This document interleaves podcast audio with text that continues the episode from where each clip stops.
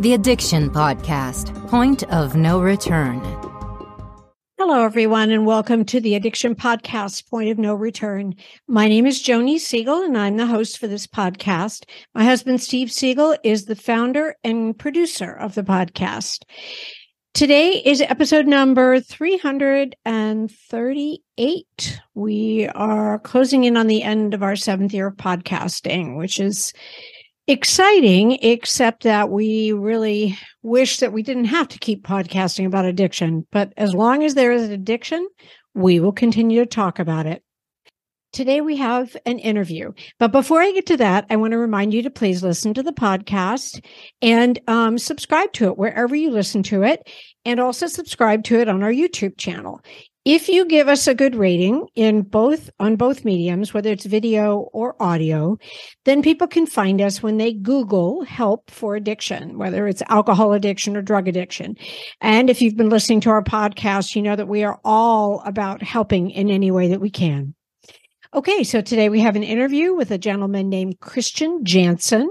He is 11 years sober. He has a nonprofit organization called The Most High Show, which focuses on recovery and sobriety. He and his wife, Leslie, are the founders of Most High Ministries, Christian is in long term sobriety, and he felt the need to help others who struggle with addiction when he returned from a prayer retreat. So he asked his wife, Leslie, to join him in telling the stories of people and their journey of addiction and sobriety. Let's talk to Christian Janson. Reverend Christian Janson, I saw that you are a reverend. Thank you for joining us today on the podcast. Thank you. Thank you for having me. So, take us back. Tell us your story. Where did you grow up? What was your childhood like? And what got you into drugs and or alcohol?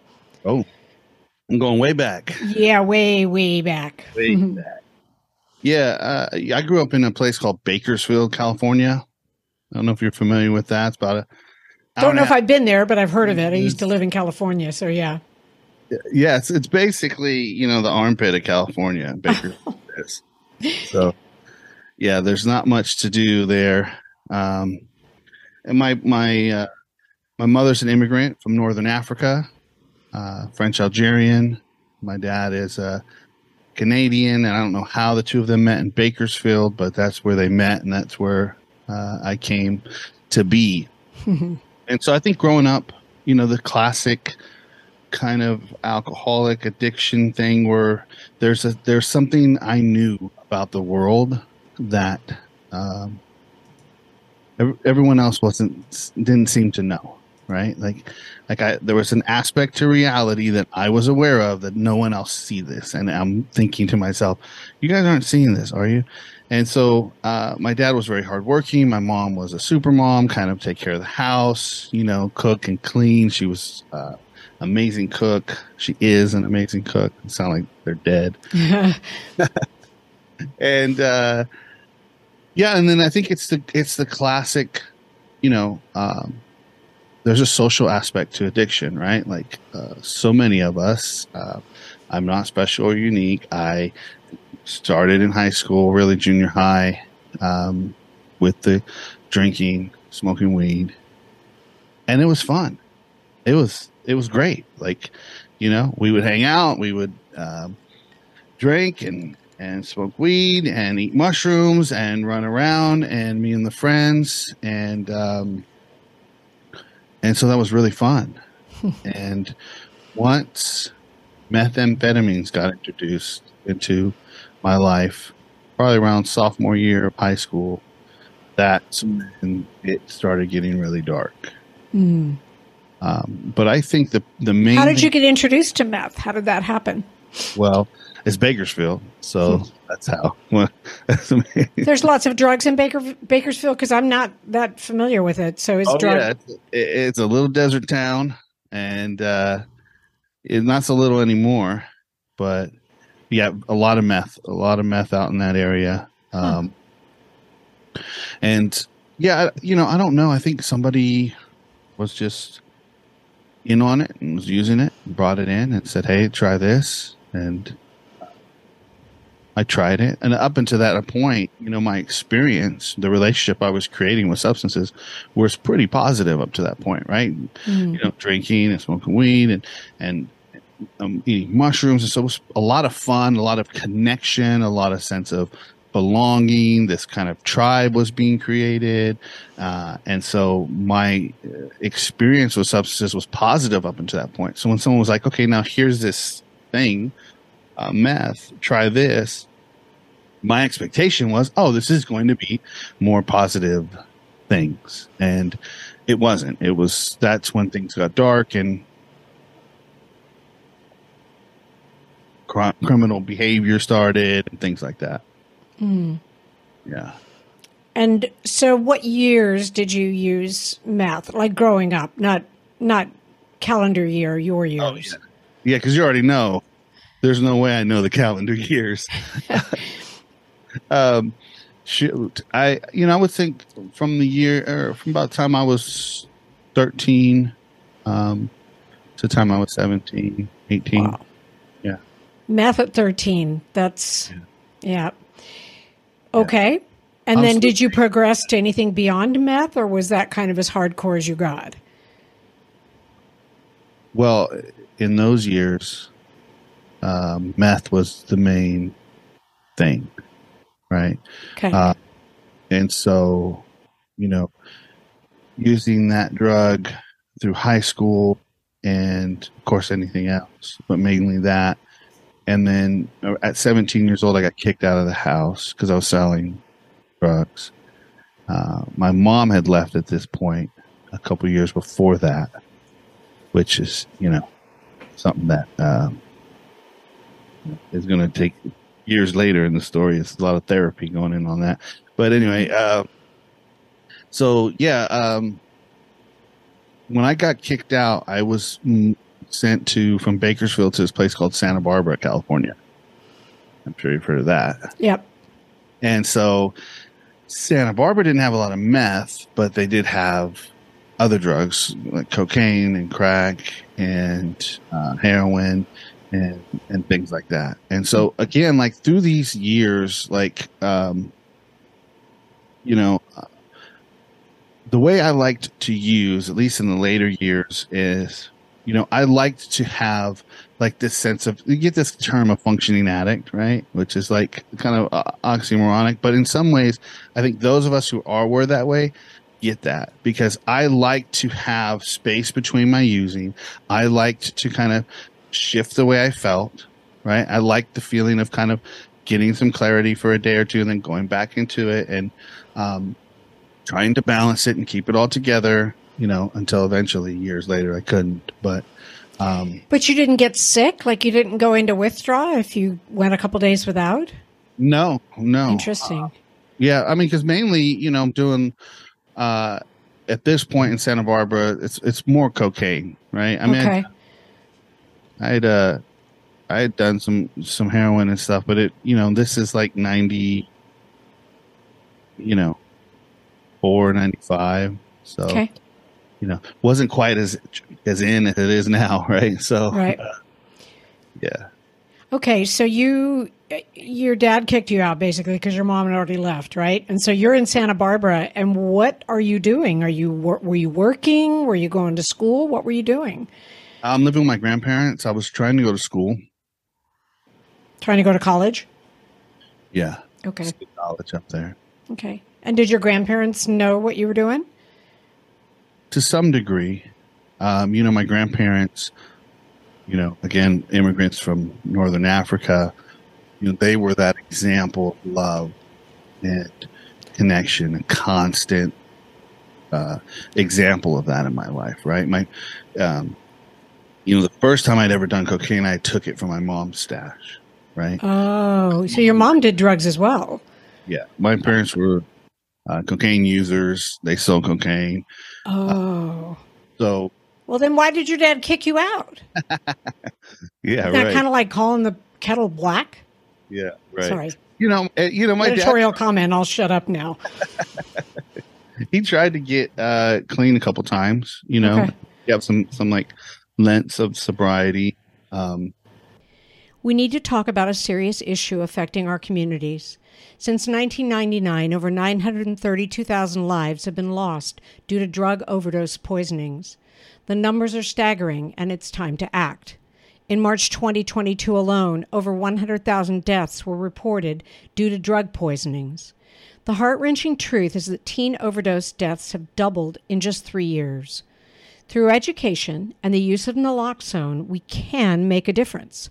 Naloxone is a life saving FDA approved medication that can rapidly reverse the effect of opioids, especially fentanyl, the leading cause of drug poisonings. Dan Zito is a national drug trends educator who provides impactful situational awareness presentations to law enforcement officials, healthcare practitioners, outreach specialists, and drug free coalitions. This is a call to action. Learn more about naloxone and be an ambassador to help others and save lives.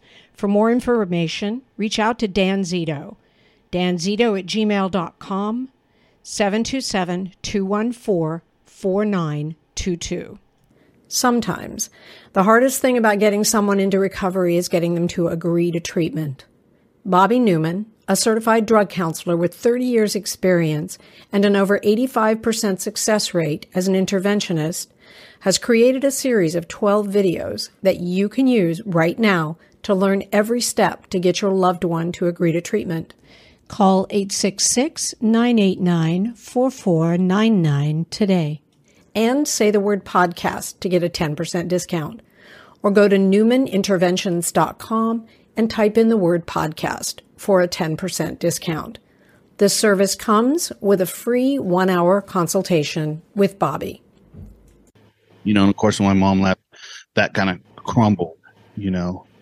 Um, Are they clean and sober now? Yes. Okay. Well, you know, they're hippies, so they're oh, clean and okay. sober, but much healthier. Uh, my dad today is one of my best friends. You know, I talk to him uh, frequently. Um, and he is definitely he did a lot of work on himself. You know, I think um, having a marriage end after 17 years was, uh, you know, I'm grown now, right? Yeah. You know, and my I've been sober almost 12 years at this point, right? So when I think back of this and I tell these stories, it's it's different now when I look at it, right? Yep. Like I see my dad as a man now, and then when I look at that, and the way both of them, I see them as humans now, right? Because yep. I understand, because I get it, because because you've been through it. Yeah. Yeah. Exactly. Yeah. So you know, one thing that I think I've really discovered, what I really liked about these substances in this phase of my development, right? As an addict and as a human, I really enjoyed the chaos. Number one. Hmm because I felt like when I got high, I was entering into reality. Like hmm. things made sense when I was high, right? Mm-hmm. And and and things were chaotic, and I enjoyed that, right? I enjoyed being in the eye of the storm, and it was when I wasn't, you know, that things didn't really quite make sense. Okay. So why did you get clean and sober then? It sounds well, like so it wasn't first, a bad experience for you. The first time um, I was uh, invited by my dad, he was one of his kind of clean phases, to go to this thing called Promise Keepers, which was used to be this evangelical thing. They would go on tour around the country, and it was in Los Angeles Coliseum, big outdoor Coliseum, and you know I at this point, you know, I was pretty miserable. I had done some a little bit of jail time. I'd moved back into Bakersfield from Santa Barbara. Things weren't going too well, and my dad was like, "We you need to go to this thing, right?" I I had been suicidal. I had tried to kill myself. I was going to therapy. It was not a good thing, right? he's like, "You got to come to this thing." So I remember going to this big convention, all men, right? The men, and everyone starts at some point in the ceremony, everyone starts walking down there, right? So you mm-hmm. think about this. This is, you know what, 20, 30,000 men gathered together in the Coliseum. And I don't know why they're going down there, but I just know, oh, I need to go down there. Like I was ready for some something. I was ready for a change. Yep. Right. Sick and tired of being sick and tired. Right. And I went down there and I had, depending on what circle you run with, I can use the words that makes you feel comfortable, right? I had a spiritual experience, right? I got saved. I was touched by the Lord. I was touched by an angel, right? Whatever words you want to use, something happened. There was a shift. And at that point, I lost desire for drugs and alcohol. Wow. Now, this is 1998. Yep. 12 years sober. So you know that this don't last for Right. But it lasted for a few years. Okay. Uh, I just had lost it. I had this spiritual experience. I got involved in this local church in Bakersfield called Set Free Ministries. Okay. And Set Free is like a biker. You- Are you shaking your head? You know who they are? Uh, no, but it, it just, I get the picture. You see it, right? With the vest and the big Chicano gangs, and they would they would roll up and we would do streets um, outreaches, right? Huh. So not a very uh, that was my really main first church experience, right? Okay. was this very active in the streets doing things. And so that lasted for a while. During that time, I met who is now my wife. We moved back to we moved to Los Angeles, and when I moved to Los Angeles, I had at that point turned drinking past drinking age now, and I thought to myself, um, I can drink. Like there's nothing wrong with drinking. I'm an adult, and you know, identified as a Christian. So I was like, there's Christians drink, it's fine. And so I started drinking. And it wasn't long when I started drinking, probably about a year later. Um, I got injured on the job, so I got put on some Vicodin, and some friends had some cocaine, and I started back into hard drugs. So you got to think like this point in time, like I'd had this spiritual experience, but I'd never done any of what I would call the soul work, Right. right? Which Right. There's one thing to have the the spiritual experience, but then you have to build upon that. And how are you going to then employ that and use that in your life going forward? And if you don't do that, I can see how the effect of it would kind of wear off. You are listening to the Addiction Podcast, Point of No Return. For more information on the podcast or to reach out if you have a story you would like to share with us, go to our Facebook page by the same name, or you can email us at theaddictionpodcast at yahoo.com or go to our website, theaddictionpodcast.com. And please remember to subscribe to our podcast wherever you listen to podcasts and give us a five star review. Yeah. Well, a lot of what happened in that time is why, you know, you introduced me as a reverend, why I became a reverend, right? Because religion has has really great places, has holds really good spot in community and society. Um, I know it's hard to believe, but it does. It has a place. I agree. And but when what can happen is religion can also be used to reconstruct the ego, which is what I believe happened with me. Hmm. I reconstructed this ego. I just create I just I was this person who who was on the inside, right? Watching everything happen. Now I found this new framework that I could build my projection on. This making sense to you? Yep. Yep. It is. And so now I got this projection in the so I wasn't really I was doing the thing, right?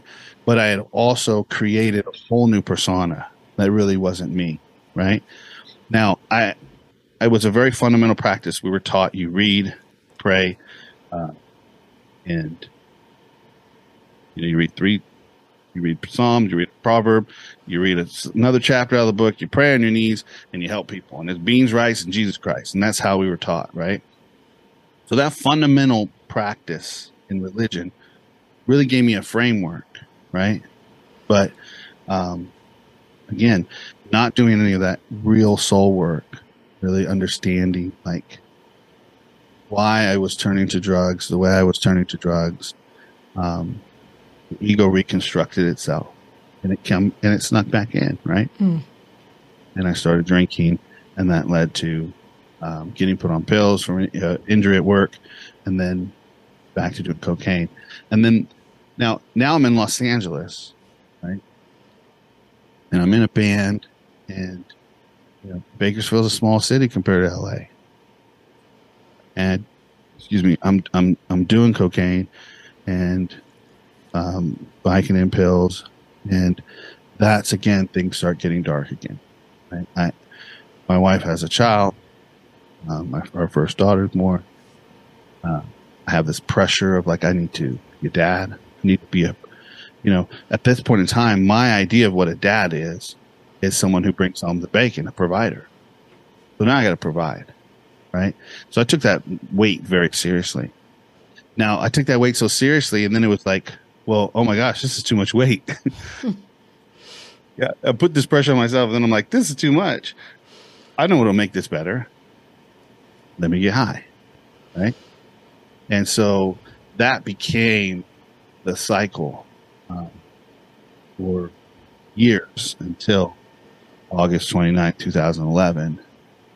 I carried my ass back into rehab. What happened to cause that on, on August of 2011? What changed? Well, that's a good question. What changed? Well, why did you decide to just handle it? Go. Okay, so I used to tell this, you know, the first few years of my sobriety, I told this story as if I was like, uh, you know, had this white light moment. Right? So I was, I'm working in entertainment. We moved to Los Angeles. I mean, uh, to Atlanta. I'm sorry. I'm working in the entertainment industry. We moved to Atlanta. Okay. So I'm living in Atlanta, working in the entertainment industry, and uh, the drug use is getting really heavy. And so my employer is saying to me, uh, something's going on with you, right? And we're gonna have to let you go.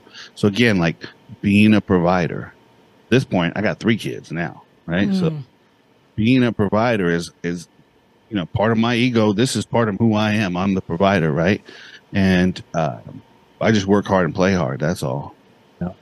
And when the playing hard started getting in the way, right? I confessed, oh, I got a drug problem and a drinking problem. Right? It was what it was. Now I know what it was was me, more manipulation on my end, hmm. more me trying to convince them to take it easy on me. I need help. I used to tell that story like I had this moment of honesty and humility. now I know better, right? I was just trying to control the situation even more, right? Yeah. So these guys, small entertainment company, um, you know, you might have heard about him. Uh, his name's Steve Harvey, that I worked for. Okay.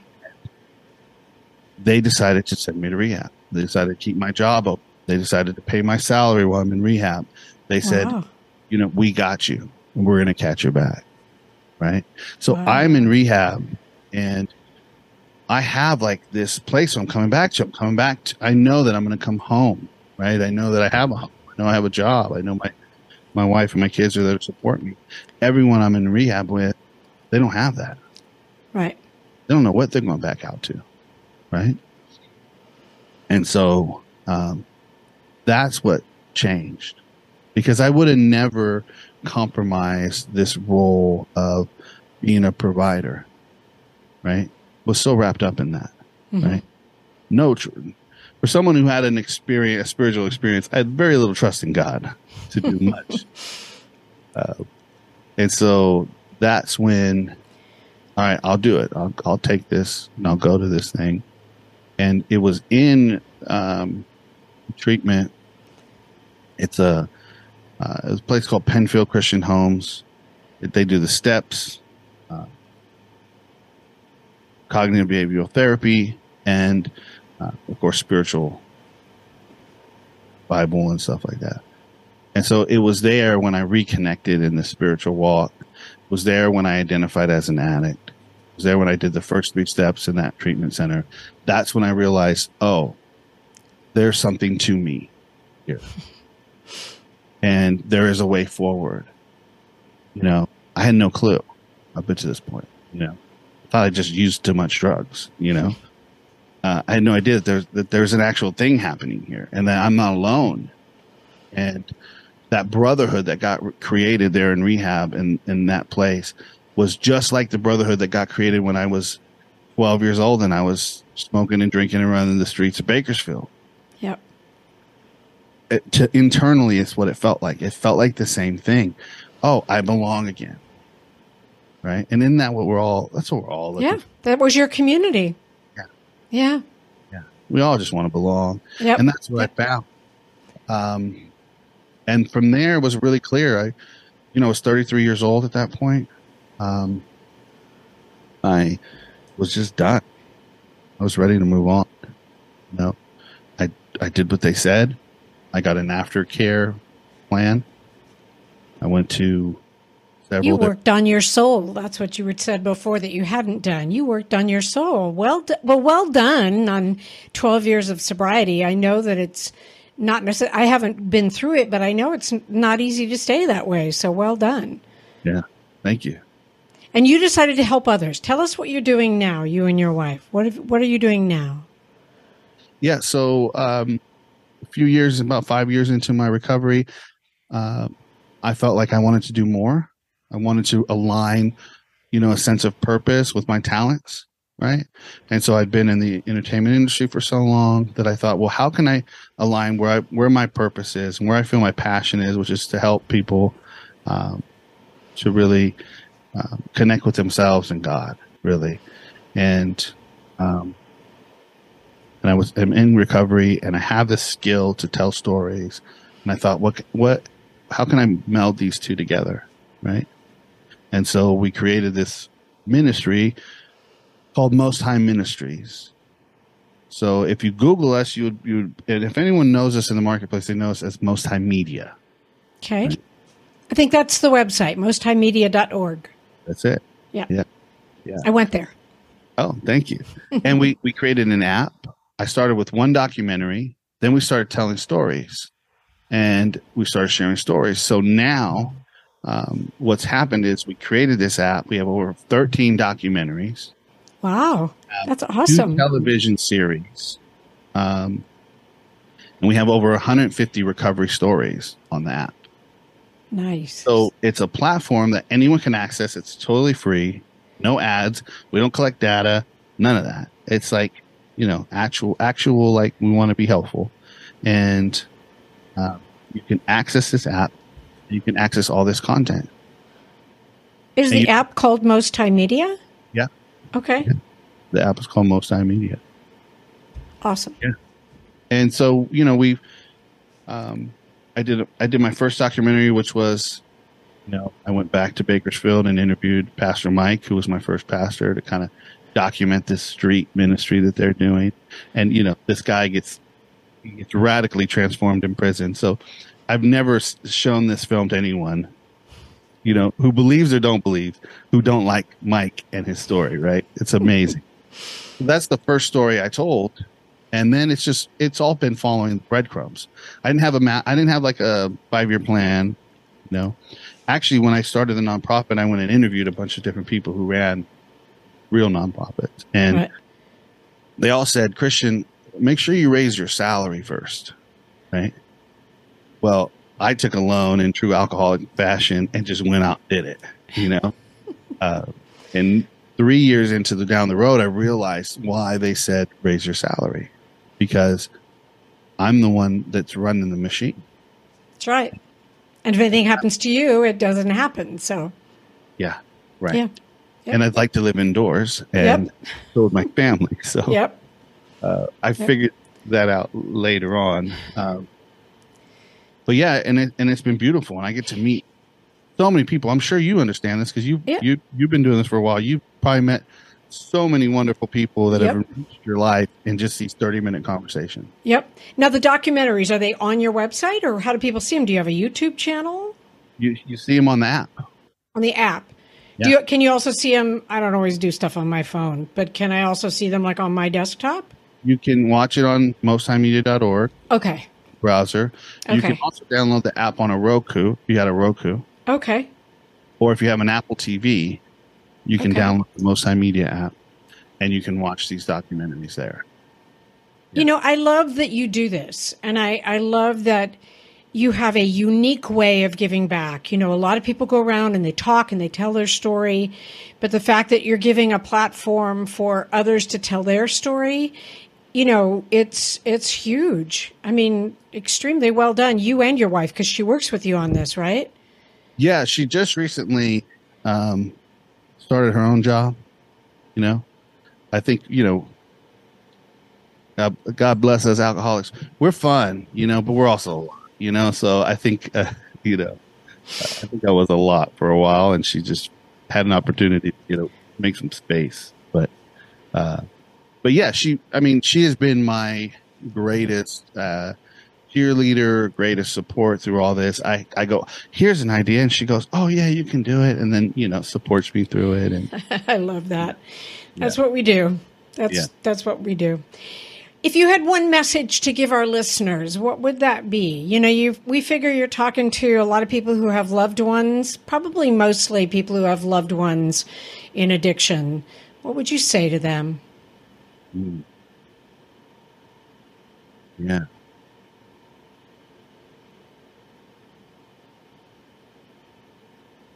I would say take a pause. You know, it's okay to slow down it's okay to sit down and close your eyes and breathe in and pay attention to that. It's okay. Like, unless there's a literal tiger chasing you, you can take that pause, connect with who you are and your body. And I am confident that if you learn to do that and if you take that time for yourself, that you reconnect to who you are. And then you'll know what the next thing is to do. Huge. Brilliant. Simple. Thank you so much, Reverend. Yeah. do people call you Reverend? It said Reverend Christian. I'm going to call you that. Yeah, uh, not too many. Uh, kind of awkward, but uh, it is what I am, so I, sh- I should embrace it. There you go. Well, thank you so much for telling your story today. Thank you for being willing to share. Um, I know that a lot of what you said is going to resonate with people, so thank you. Thank you. Thanks for having me. Thank you for listening today. Once again, Reverend Christian Janson, sorry, Reverend Janson's nonprofit and website and app is Most High Media. The website is mosthighmedia.org. And if you go to your Roku or to your smartphone, you can find the app, which is called Most High Media. Thank you for listening. We'll be back again next week with another interview. You have been listening to the Addiction Podcast, Point of No Return. For more information, reach out to us on Facebook or go to www.theaddictionpodcast.com. Our email is theaddictionpodcast at yahoo.com.